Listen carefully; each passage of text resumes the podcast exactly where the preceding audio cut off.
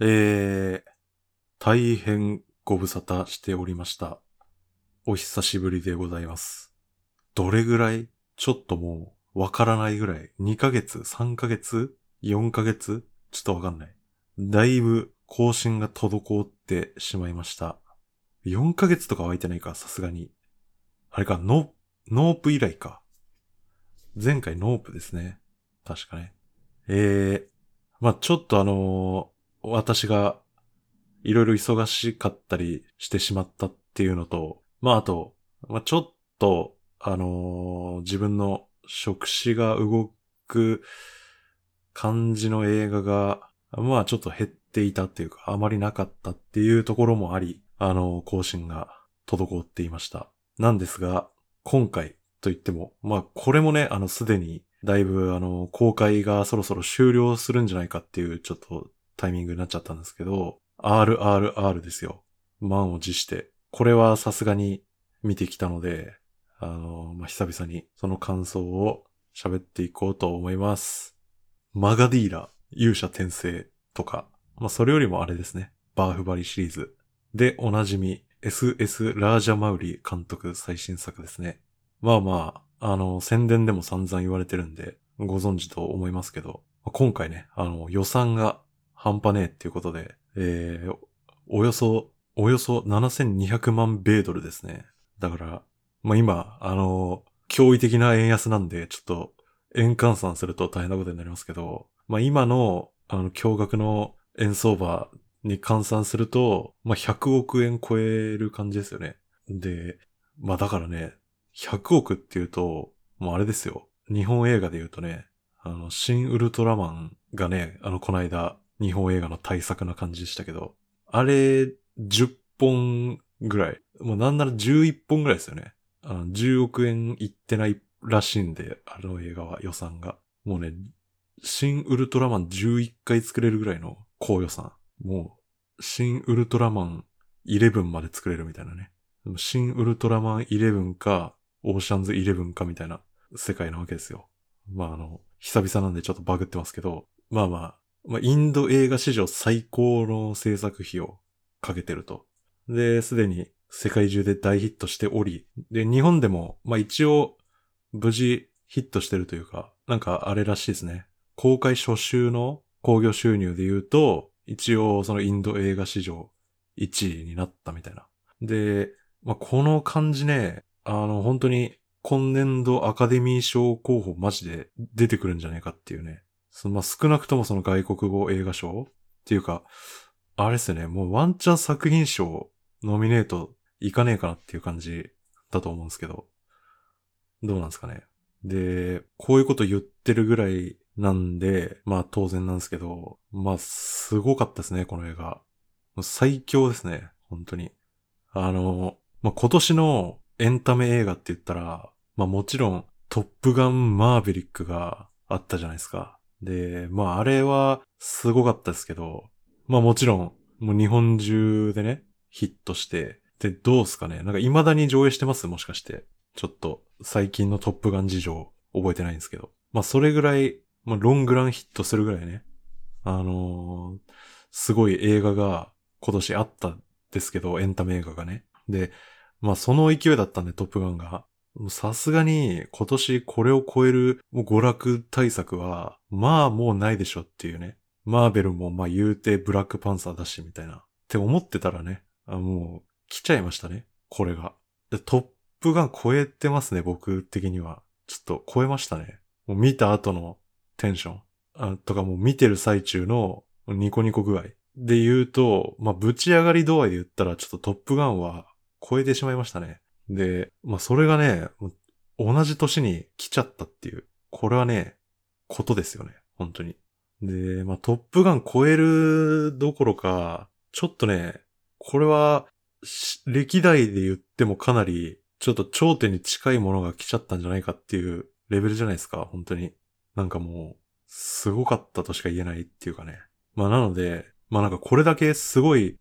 映画になっちゃうと、もうなんか逆にね、言うことないっていう感じになっちゃうんですけど。まあまあ一応、まあどれだけね、どの辺が特にぶち上がるかみたいな。どこでみんなガッツポーズしましたみたいな、あの話をね、まあ、ちょっとしていければと思うんですけど。で、まずはちょっと前提ですよね。まあ、このインド映画、あのーまあ、僕もインド映画は全然疎いんですけど、インド映画見る上で、見る上でっていうか、インド映画に触れる上で、まあ、本当に初歩の前提知識というか、まあ、そこはちょっと共有しておこうと思うんですけど、あれですよね。インド映画イコールボリウッドではないぞっていう、この事実はやっぱり、あの、みんな押さえておかないといけないなと思うんですけど、ボリウッドっていうのは、まあ、あくまでそのインド映画全体の中の、まあ、一種類ですよね。まあ、これはもう、皆さんご存知の通り、あの、インドっていうのは、あの、言語がね、あの、もうなんか数百ぐらいあるんですよね。千以上？数千？ちょっとわかんないですけど、まあ、本当にその、インドに住んでる人すらちょっと把握できてないぐらい多種多様な言語があり、で、その地域によって文化もかなり違うと。で、なので、その映画っていうのも、そのまあ文化圏と同様に、その言語ごとに、地域ごとに映画産業が発展していて、本当にいろんな言語で映画が作られていると。なので、まあそのインド国内でもね、なんか言語ごとに、あの何、何々5番、何々5番みたいな、あの、言語違いでリメイクし合ったりみたいなこともしてるみたいなんで、あの、インド映画見ようと思ってる方からするとね、もうわけわかんないんですけど、まあまあそういうことなわけですよ。で、そのうちの、まあ、ボリウッドっていうのは、あの、主にムンバイで作られているヒンディー語の映画ですよね。まあまあ、って言ってもそのボリウッドっていうのがインドの中で一番でかい映画産業なんで、まあまあ、そのインド映画っていうと、まずはボリウッドみたいな感じはあると思うんですけどね。まあ、あとざっくり言うと、あれですよね。北インド映画のことを、まあ、ボリウッド。逆か？ボリウッドの映画のことを北インド映画っていう言い方とかもしてますね。で、じゃあ今回の RRR が何ウッド映画なのかっていうと、まあ、ボリウッドではないと。で、何ウッド映画かっていうと、ハイデラバードで作られてる、あの、テルグ語の映画ですね。で、これはトリウッドって言うみたいですね。で、このハイデラバードっていうところにね、ラモジフィルムシティでしたっけね。なんか超でかい撮影所があって、そこが一応なんか世界最大らしいですね。面積的には。まあっていうことです。で、このトリウッドっていうのがインド2番目にでかい場所で、なのでその、ボリウッドが北インド映画であるのに対して、トリウッドが南インド映画っていう話ですね。まあまあ僕もちょっと見ただけなんですけど、まあインド映画ってもう全然、そのボリウッドとトリウッドだけじゃなくてね、もちろん。なんかね、めちゃくちゃあるんですよね。あの、もうどれがどれだか知らないですけど、あの、コリウッドとかね、モリウッドとかね、ゴリウッドとか、ロリウッドとか、もうね、ありまくりなんですね。もうありすぎて意味わかんないんですけど。っていうのがまあ、インド映画なんですね。なので、まあまず、その、インド映画イコールボリウッドではないと。で、もちろん、その、今回の RRR は、ボリウッド映画ではないと。なので、なんか、インド映画イコールボリウッドみたいな前提で書いてある評論とかは本当にマジでドンマイっていう感じなんですけど、まあでもこれ、そのボリウッドとかの元ネタであるハリウッドっていうのもね、これも、あの、そもそも考えてみればですよ。ハリウッド映画イコールアメリカ映画ではないので、まあそれと一緒ですよね、ボリウッドも考え方は。まあちなみに言っておくとそのハリウッド映画っていうのは、あの、もちろんそのカリフォルニアのハリウッドで作られた映画のことを基本的には指してるんですね。で、まあ、もっとその競技で言えば、まあ、いわゆるかつてビッグシックスと言われていた、あのー、スタジオ、ワーナー、ディズニー、パラマウント、ソニー、20世紀フォックス、ユニバーサル。ここが作る映画のことを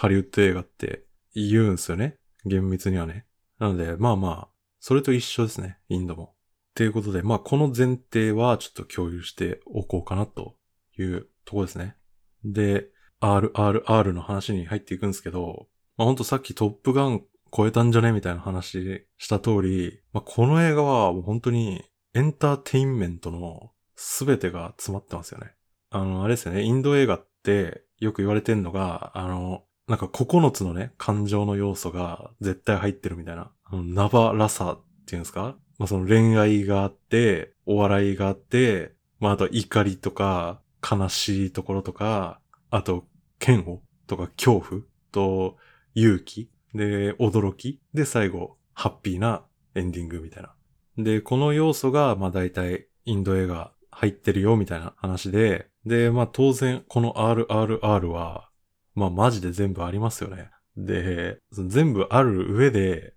もうね、その強度がえげつないと思うんですよね。まあなので、まあまあ最初言った通り、本当この辺のその、こちら側の感情を、まあ高揚させる、そのもう圧倒的な、まあストーリーであったり、あの演出であったり、あのアクションね、とか、まああとダンスですよ。で、もうその辺のパワーは本当に今年のエンタメ1位だったと思われるトップガンはもうマジで超えちゃいましたね、本当に。まあトップガンダンスないですけど。で、まあその圧倒的なパワーを生み出している大きな要素の一つっていうのは、やっぱりね、あの、ケレン味じゃないですか。で、もうね、この映画の決め、もうね、あの、歌舞伎ですよね。本当に。もう見栄を切るってやつ。ケレンがすげえなっていう、とにかく。まあ、こういう、その、今時ね、そんな、見栄を切るとか、なんかそんな、ケレン味をね、全面に押し出したような表現なんて、それもかっこよくないでしょ、みたいな。それも寒くねみたいな風に思っていた僕らに対して、そのね、ケレン味のかっこよさっていうのを、まあ思い知らせてくれた例っていうと、やっぱり近年で言えば MCU だと思うんですよね。で、まあ特に初期の、もうあのアイアンマンとかね。あとはキャプテンアメリカですよ。で、特にアイアンマンなんてね、その、あのコミックの絵柄だけ見ると、まあ全然かっこよくないしね。まあ現にあの、MCU が始まるまでは、アイアンマンなんて結構、マーベルコミックの中でも人気はないキャラっていうか、あんま知られてないまであるキャラだったんですけど、まああの一作目のアイアンマンでね、このアイアンマンっつうのは、まあ、かっこいいんだぞって、もう言わんばかりに、その正面から、あのー、ガチャガチャしたスーツね。あの、昔ね、あのニコニコ動画とかでね、無駄に洗練された無駄のない無駄な動きっていう、あの、フレーズがありましたけど、まあ、まさにそんな感じでガチャガチャ動くあのスーツ、あの装着シーン。で、何しろ、あの、アイアンマンといえば、あの着地ですよね。デッドプールが真似すると膝の皿が割れてしまうでおなじみの、あの、スーパーヒーローランディングってやつですよ。片膝つくやつね。で、ああいう着地をもう本当にかっこいいぞっていうことで正面からね、やりきった結果、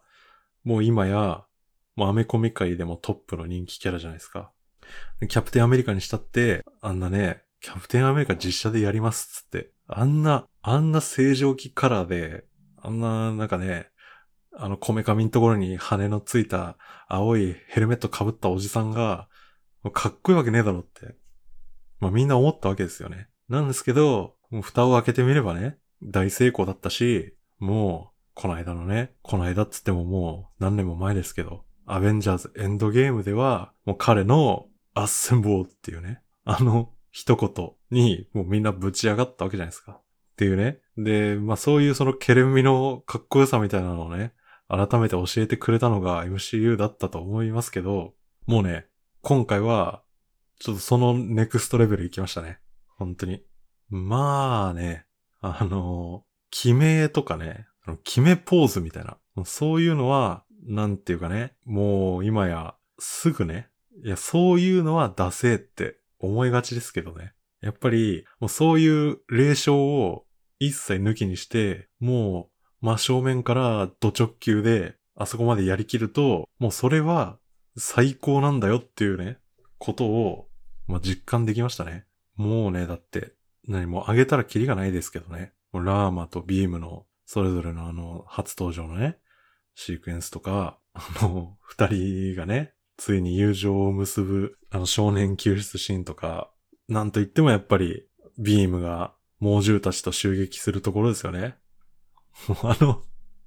動物たちとビームが飛び出してきたあの光景は、本当に、本当に脳裏に焼き付きましたね。本当鮮明に覚えてる。未だに。だし、あの瞬間は、まあ本当にまあ、ちょっと笑っちゃいますけどね、もはや。なんですけど、まあ、その笑いっていうのは別に馬鹿にしてる笑いではなくて、もうもうなんか、これでいいんだよっていうね。もう、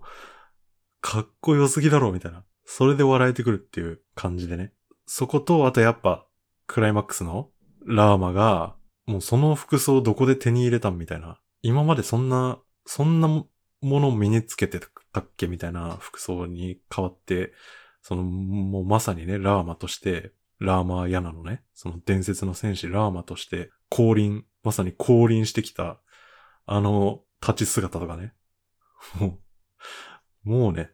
大変ですよね、あそこはね。だったし、まあ、それよりもその後のビームですよね。あの水中から槍を持って出てくるビーム。あそこのぶち上がり感は本当に、もうあの辺はね、もう開いた口は塞がらないし、かっこよすぎるし、なんだこの映画すげえなって思いながらもう見ちゃいますよね、あの辺はね。で、まあこうしたそのね、もう突き抜けたケレン味、あの見栄の切り方のおかげで、まあね、そのおかげもあって、あのアクションシーンがね、成立してると思うんですよね。もう、多分ハリウッド映画とかだったら本当にギャグになっちゃうようなアクションも、もうね、この RRR においては、もう本当に激アツ、ぶち上がりシーンとして、まあ、機能してると。で、それはもう何と言っても、あの、世界最強の肩車ですよね。まあ、確かにね、若干笑いどころですよ、あれは。で、現にね、あの、後ろの方に座ってたおじさんは結構大きな声で笑ってましたけど、で、まあ確かにね、笑いますよ、あれは。なんですけど、やっぱりね、やっぱあれがかっこいいんですよね。かっこよく見えてしまうんですよね。どうしても。まあ本当にあの光景がね、もうかっこいいアクションとして見えてしまうっていうのは、まあ本当にこの映画にしかできなかったことじゃないかなということだし、でもまさにあれは、な、何もう、もう見たことのないアクションですよね、本当に。もう散々、なんかね、月1以上でなんか新作のアクション映画見てるような状況ですけど、それでもまだね、残されていた見たことのないアクションって感じで、素晴らしかったんじゃないですか。ここのそのなんかバカらしさがその軽減されてる理由としてね、演出のかっこよさっていうのもあるんですけど、結構ね、あの肩車をやるにあたって、かなり前振りがされていてね、あの、そこをね、そういうとこもちゃんとやってくれてるから、なんか、あの、ちゃんとしたものとして多分見えるんですよね。実際ね、あの、どこだったかちょっと正確に忘れちゃいましたけど、あの、ラーマとビームが友情を深めていくところが、あの、モンタージュでね、あの、進んでたと思うんですけど、その中で、ビームがスクワットやってんすよね。で、ラーマはもちろん、その、脱獄の直前で、あの、独房の中で一人ね、めちゃめちゃ懸垂してたんで、その前振りが効いての、あの肩車ですから、やっぱりね、その二人の力が、こうまさに今ね、一つになったっていう、そこのパワーがあるんで、そのなんか肩車で何してんねんみたいな、その突っ込みはちょっと入りにくい感じになってるっていう、そういうところがね、実はめっちゃうまいですよね。で、まああと本当に笑いながらも最高だなと思いながら見ていたアクションといえば、あのクライマックスですね。あの満を持して水の中から飛び出たビームが、あの あの、大型バイクをね、持ち上げてしまうっていう。で、もう振り回しちゃうっていうね。で、あれはすごかったですね。もう、さっきね、言った、その二人が肩車したところで笑っていたおじさんは、あの、ビームが大型バイクを持ち上げて戦ったところでは、もうね、あの、笑いじゃなくて、もう、おお、おおって言ってたんで、まあそういうことですよ。もう、もう、僕もその声には出してないですけど、もう同じリアクションですよ、本当に。もう普通に考えてあんな持ち上げ方できるわけがないんですけど、もうね、いいんですよね。それでいいんですよね。もう持ち上げてもらった方がいいんですよ、あそこは。で、まあね、あの、我々、というか、まあ僕は、その二輪車をね、振り回して戦うっていうと、まあそこはもちろんね、竜が如くの、まあ、桐生一馬氏が浮かび上がるんですけど、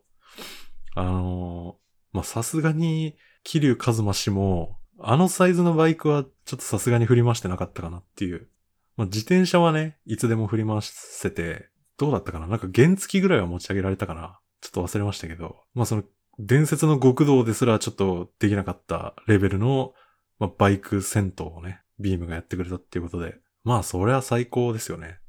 ていうね。まあ本当に、あのね、猛獣たちと襲撃した後のラーマ VS ビームもね、超面白かったしね。あの、ホース使ったところとかね、超かっこよかったしね。もうそんな感じで、なんだろうな。とにかく見てくれって感じですよね。万が一見てない人がいれば。もうそれぐらいアクションは本当にもう散々そのアメリカのその超大作アクションを散々見ている人でももう全然目新しいものとして楽しめるのがこの RRR のアクションじゃないですかね。っていう感じで、まあアクションは最高でしたと。で、まああとは、まあこれは結構まあ個人的な僕の好みになっちゃうんですけど、あの物語的にもすごい好きでしたね。で、まあどっちかっていうと、その僕のようなそのインド映画疎い人でも、まあ楽しみやすい方向になったんじゃないかなっていう感じですね。っていうのも、あの、前作の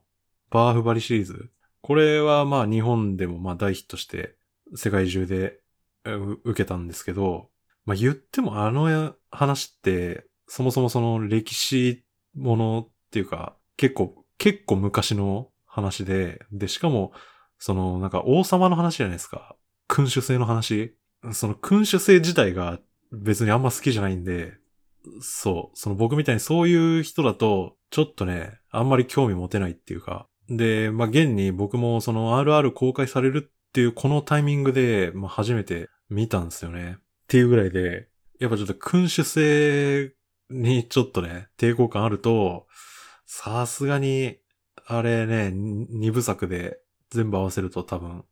4時間 ?5 時間弱ぐらい？あったと思うんで、ちょっとね、見てられないっていう、見てられないっていうか、あの、見ようと思わないまま来ちゃうみたいな感じだったと思うんですよね。まあだからね、あの、同様の理由で、僕はあの、ブラックパンサーとかね、あんまりだったんですよね。言うてね、なんか、そのワカンダ王国の、なんか、王の位をなんか継ぐ話だったじゃないですか。なんかその時点でちょっと興味薄いみたいな感じになっちゃうんですよね。まあそういうそのバーフバリシリーズだったのに対して今回は、まあ、やっぱメインはその主人公二人の友情じゃないですか。まあ一応歴史ものとも言えるんですけど、まあ言ってもまあまあ近代だし、でね、その戦う相手っていうのもその王家の中のね、王位継承争いではなく、もうあの、世界史を勉強した人間の間では、あの、ブリカスという呼び名でおなじみ、あの、大英帝国をね、あの大英帝国を、まあ、ぶっ飛ばす話なんで、まあ、それはね、あのー、乗りやすいですよね。だからその、まあ、インド映画あんまり見てこなかった人でも入りやすい、そもそもの物語設定だったんじゃないかなと思って非常に良かったですね。まあ、それにしても、この映画のね、その大英帝国の悪者っぷりは、まあ、これまた、あの、協力というか、あの突き抜けてましたね。まあ、なんかあれですよね。そのラージャマウリ監督的には、結構あの、タランティーノのイングロリアスバスターズとかにも若干影響を受けてるみたいなことを言ってるみたいですけど、まあだから、そのもう、もうナチスレベルってことですよね。あの、この映画のイギリスは本当に、だってね、その女の人を、ま、もうマジで思いっきり前蹴りするじゃないですか。とか、あとあの、子供をね、背中から射殺するでしょ。で、その様子を、あの、もうバッチリ描くじゃないですか。そのなんか、カメラ外して、その視界の外でそういうことやってるとかでもなく、もう普通に、普通にやるじゃないですか。イギリス人が。で、これやべえなっていう。このイギリス人たちは本当にぶち殺さなければいけないみたいな感じにこちらもちょっとね、持ってかれるっていう。で、まあ、これ、このレベルのそのなんか悪者描写って、結構そのハリウッド映画でもなかなかやらないんじゃねっていうレベルの悪行描写だったんじゃないですかね。で、まあまあ、大英帝国なんてね、そのまあ、そのナチスと同じように、まあ別にその同情の必要はないと思うんで、まあまあ、それはいいんじゃないですかね。そこもそのね、感情の振り幅がすごいんですよね。で、そうね、その、ストーリー自体もすごい好みだったし、で、あとは、やっぱなんと言っても、一番の見どころ。まあ一番、まあコーツつけがたいですけどね。あのー、やっぱダンスシーンですよ。あまあ、すごいですね。まあ、インド映画っていうとダンスシーンですけども、で、まあ、今回もダンスシーンがちゃんと入っているということなんですけど、まあでも、言っても、実はこの映画、そのダンスシーンってね、パーティーシーンのあそこぐらいで、あの、ナートゥーダンスね。それぐらいなんですよね。あとは本当にあのエンディングのカーテンコールみたいなとこだけで、まあ3時間あって1箇所なわけですよ、ダンスがね。で、しかもそのダンスシーンっていうのが、まあそのインド映画あんま見てない人、僕とかがね、その抱きがちな、その恋愛描写とか、あとはまあ感情表現のためにダンスがあって、で、しかもそういうダンスってなんか割となんか急に始まるみたいな、急にはいダンスパートでーすみたいな感じのイメージとは異なっていて、今回ね。ああやってキャストたちが、その、みんなでダンスを踊るっていうことに、なんかストーリー上の必然性がちゃんとあってのあのダンスシークエンスだったじゃないですか。で、そこも、あの、うまいし、良かったですよね。だからなんかこの辺も、やっぱ、その今までのラージャマル作品より、結構その間口が広いっていうか、もうその、インド映画好きに見せるっていうよりは、そのもう全世界市場向けになんかやってんのかなみたいなことは感じましたね。で、このダンスパートがまあ、まあいいということですよ。まあさすがにその、まあ、撮り方とか、その、そのまあ撮影に関しては、こっちの方が上とは言わないんですけど、もうその見てる間の、これずっとこれでいい、いいな感。まあ、ガッツポーズの出方で言うと、まあ、本当に正直、あの、ウエストサイドストーリーの体育館のあのダンスシーンを思い出す感じでしたね、僕は。うわ、最高かよって思いながら見てましたね。で、あのダンスシーンの何がいいって、あの、終盤ですよ。あの、まあ、最初、あの、イギリス人男性がね、インド人は、そのなんかまともに踊りを知らんだろうみたいな。お前らにこの、ね、西側の、その、ヨーロッパの、この、高尚な踊りの文化など理解できるまいみたいな、あの、イギリス人男性がね、いて、で、まあ、それに対して、ナートゥを知らねえのかっつって踊り出すわけですけど、あの、終盤で、それ言ってたイギリス人男性たちが、あの、最後一緒に踊り出すじゃないですか。で、そこでダンスバトルみたいになるんですけど、まあ、あそこで最高だなと思いましたね。あの、もう、あそこでちゃんとなんかもうみんなで踊り出すのが、もうね、素晴らしいですね。で、その時も、その差別発言してたイギリス人が踊り出したのを見て、ラーマが、あの、両手でサムズアップするじゃないですか。いいねっつって。あれがね、もう、あれ見た瞬間に、もうそれでいいって思いましたね、本当に。もうね、こっちもね、もうグッドボタンですよ、本当に。で、もうね、怒涛の、もう右足のもも崩壊みたいなダンスバトルをね、ダンスバトルっていうか、なんかあの、マラソンダンスみたいな対決をしてね、もう右足パンパンでしょっていう踊りでしたけど。で、まああれでね、最後、ラーマがね、ビームを応援してるジェニーを見て、まあ刺して負けてあげるっていう、まあいい終わり方だったしね。本当にあのダンスパートは最強でしたね。あれはもうあの、歌の箇所だけ YouTube で、なんかいろんな言語バージョンでアップロードされてて、公式でね。まあ、まあ見ちゃいますね、あれね。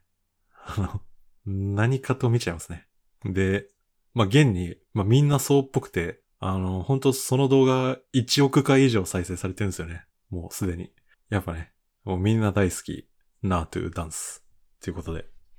あの、いいダンスパートだったんではないでしょうか。っていう感じで、まあ、本当にね、最高ですよ。もう終始テンションマックスでね、あの、3時間あっという間なんですけども。で、まあ最後に、まあちょっとね、あの冷静さを取り戻して、あのラスト付近に関しては、ちょっと冷静に考えていきたいところなんですよね。まあ最後その話をして終わろうと思うんですけど、まあとりあえず2つですかね。1個は、あの、結末？その結論なんですけど。で、これは、まあ結構あれですよね。言ってる人多いですよね。っていうのはあの、クライマックス手前だったですかね。あの、ビームが、あの、拷問されて、彼が歌い出してね。で、その歌に鼓舞された民衆が、その場で団結して、まあ、武器を持たずに、あの、イギリス人たちに抵抗して、彼らを退けるっていう、あのくだりがあるじゃないですか。で、それを見ていた、まあ、そのイギリス側のラーマは、その、自分はその故郷で、まあ、武器を大量にね、持ち帰るんだっていう約束をして、イギリスのその警察に入り込んでるわけですけど、そのビームの一件を見て、自分が選んだその武器を持ち帰ってその武力革命的な、そういう方向とは、なんか別の道もあったのではないかみたいな、あったのかもしれないみたいな、あの、ことを一瞬悩むところがあるじゃないですか。にもかかわらず、その最後ね、エンディングは、まあ、しっかり、あの、イギリスのね、あ、あいつを倒して、で、そこから、まあ、大量に武器を持ち帰るっていうエンディングなんですよね、結局。そこで結構、親っていう、いいいいのかっていうね、ことは、あの、確かに思わないでもない。で、まあまあ、その、ラーマはそういう武器を持ち帰るっていう約束のもと、このね、物語を始めてるんで、まあ、その約束を果たして終わるでしょうっていうことで、まあ、そういう結論なんでしょうけど、まあ言ってもその、あのビームの拷問シーンの、それこそね、そのパワーが強いがために、結構ね、そのよくよく考えると、じゃああのラーマの、あのちょっとした悩みは何だったの？みたいなことは確かに思わんでもないですね。で、まあただここに関しては、まあ結構、まあ見る側の思想にもよるのかなっていう感じはしますね。で、まあまあまあ僕なんかは、その、どっちかっていうと、そのラーマ的な、まあ正直、銃はいるだろうっていう、銃を持ち帰るのがまあ、まあ現実、まあマジな話そうじゃないって思っちゃうんで、まあ干渉時にそこまで引っかかんなかったんですけど、まあ、確かにこれ言われると、あの、いやまあ確かにそうだなっていう気はしますね。っていう話があるのと、で、まあラスト1個っすね。で、これはあの、僕がではなくて、あの映画評論家の、まあ、あと何、何、翻訳家ちょっとわかんないですけど、肩書き。あの、柳下喜一郎さんがですね、あの、指摘されてまして、で、これは、まあ、確かにそうだなと思って、でなので、まあ、ちょっとその柳下さんの指摘を、まあ、引用する形で、ちょっとまあ、僕も、あの、発信しておこうと思うんですけど、あの、それっていうのが、あのラストの、あの、ミュージックビデオシーンですね。カーテンコール的な。で、あそこの途中で、その、インド独立の戦士たちをね、称えるパートがあるじゃないですか。で、まあ、あそこの人選問題。あのメンバーの中に、まあね、そのインドのヒーローといえば、まず出てくるはずのガンジーがいないっていうところ。まあ、あと、そのインドの初代首相であるネルーもいないみたいな。そこですよね。で、それっていうのが、その、まあ、今のインドの現状を考えると、まあ、ちょっといろいろ思うところが出てきてしまうという話で、まあ、その今のインドっていうのは、まあ、あの、あれですよ。先日のね、安倍晋三元首相の国葬じゃない、国葬儀にあの、出席をしたことで、あの、知られるモディ首相ですね。彼が、まあ今、インドの首相をやってるわけですけど、まあ彼は BJP っていうね、インド人民党っていう政党で、まあ今、モディ首相の元政権が運営されてるわけですね。で、このモディ首相っていうのは、まあ首相になる前からですけど、あの、ヒンドゥー至上主義っていうね、考え方を、まあ、掲げてるわけですよ。で、今、その人が首相をやっていると。まあ、ヒンドゥー至上主義っていうのは、まあ、文字通りというか、要は、ヒンドゥー教こそが、まあ、最も優れた教義であると。だから、まあみんなそのヒンドゥー教の教えに従うべきであるっていうね、考え方なんですけど、まあインドって、まあ当然多宗教というか、その人口的にはね、ヒンドゥー教徒が一番多いわけですけど、まあ当然イスラム教徒もいっぱいいるし、あとシーク教とか、で、もちろんキリスト教徒もたくさんいるわけですね。で、まあそういう中、このまあモディ首相はヒンドゥー至上主義をまあ掲げているわけですよね。まあ言ったらだから宗教間の分断をまあガンガン推し進めてるような人なわけですよ。で、まあその人が今インドの首相をやっているということなんですけど、そのインドの現状を踏まえるとですね、民族間とか宗教間のその融和を訴えて活動していたのがガンジーなわけで、です。そのガンジーとかがあそこに登場してないっていうのは、そのかなりヒンドゥー至上主義者にとって結構なんか好ましい人選になってしまっていないかっていうことなんですね。でね、ラージャマウリ監督自身、まあ別にヒンドゥー至上主義者ではないだろうし、で、まあこれは本人も言っていたと思うんですけど、まあまあ、その、この映画の本筋的には、そのラーマとビームっていうね、そのま、ま、全く民族も違えば、あの、文化圏も違う。あの両者が、まあ、固い絆を結んで、団結して、支配者であるイギリスをぶっ倒すっていう話なので、ここを見ると、まあ、全体としてはね、その、映画自体はインド内のその団結というか、融和を訴える方向のストーリーにはなっているんですけど、とは言っても、クライマックスで、そのラーマっていう人は、もうまさにその、ラーマになるわけですよ。その、ラーマーヤナの主人公である伝説の戦士ラーマね。そのまさに、ラーマが伝説の戦士ラーマとなってイギリス人を倒すんですけど、で、このラーマっていうのは、まさにそのヒンドゥー教徒のある種信仰の対象っていうか、そういう存在なわけですね。そういう存在であるラーマがイギリス人を打ち倒す話っていうことにもなっている。そういう見方もできるっていう点で、終わりだけ見ると、あの、ヒンドゥー至上主義的にも、まあ、結構いい感じの終わり方になっていると。そういう見方もできてしまうっていうことはあるんですよね。まあ、この RRR は、あの、南インド映画トリウッドですけど、あの、ボリウッドの方でもね、結構あの、ヒンドゥー至上主義がボリウッド映画界でも結構力を持ってきているらしくて、なんだっけ、きっとうまくいく？とかでおなじみ、あの、アーミル・カーン、アミール・カーン？どっちか忘れましたけど、彼がなんか過去に、ちょっとヒンドゥー教に対して否定的な発言をしたっていうのを、まあ、今取り上げられて、それが原因でちょっと CM を降板させられたりとか、なんかそういう動きも全然起きてるらしくて、結構そのヒンドゥー至上主義っていうのがかなり力を持っているということなんですよね。で、なので、まあだからそこをちょっとある種、まあ、忖度というかね、そこを警戒してなのか、まあ、その、あえて、だから、その真っ向から、あそこでガンジーとかをもうバーンと出して、そのまあヒンドゥー至上主義絶対反対みたいな感じで、その、そのメッセージ性を貫くっていうのはちょっと避けたみたいなことなのかなとか思いますけど、まあわかんないですね。ただまあ、どちらにせよ、そのまあ、ヒンドゥー至上主義の存在であるとか、とりあえずあの、最後インド独立のヒーローたちの中にガンジーが選ばれていないっていう事実は、まあちょっと留意しておきたいところなのではないでしょうか。っていう感じですね。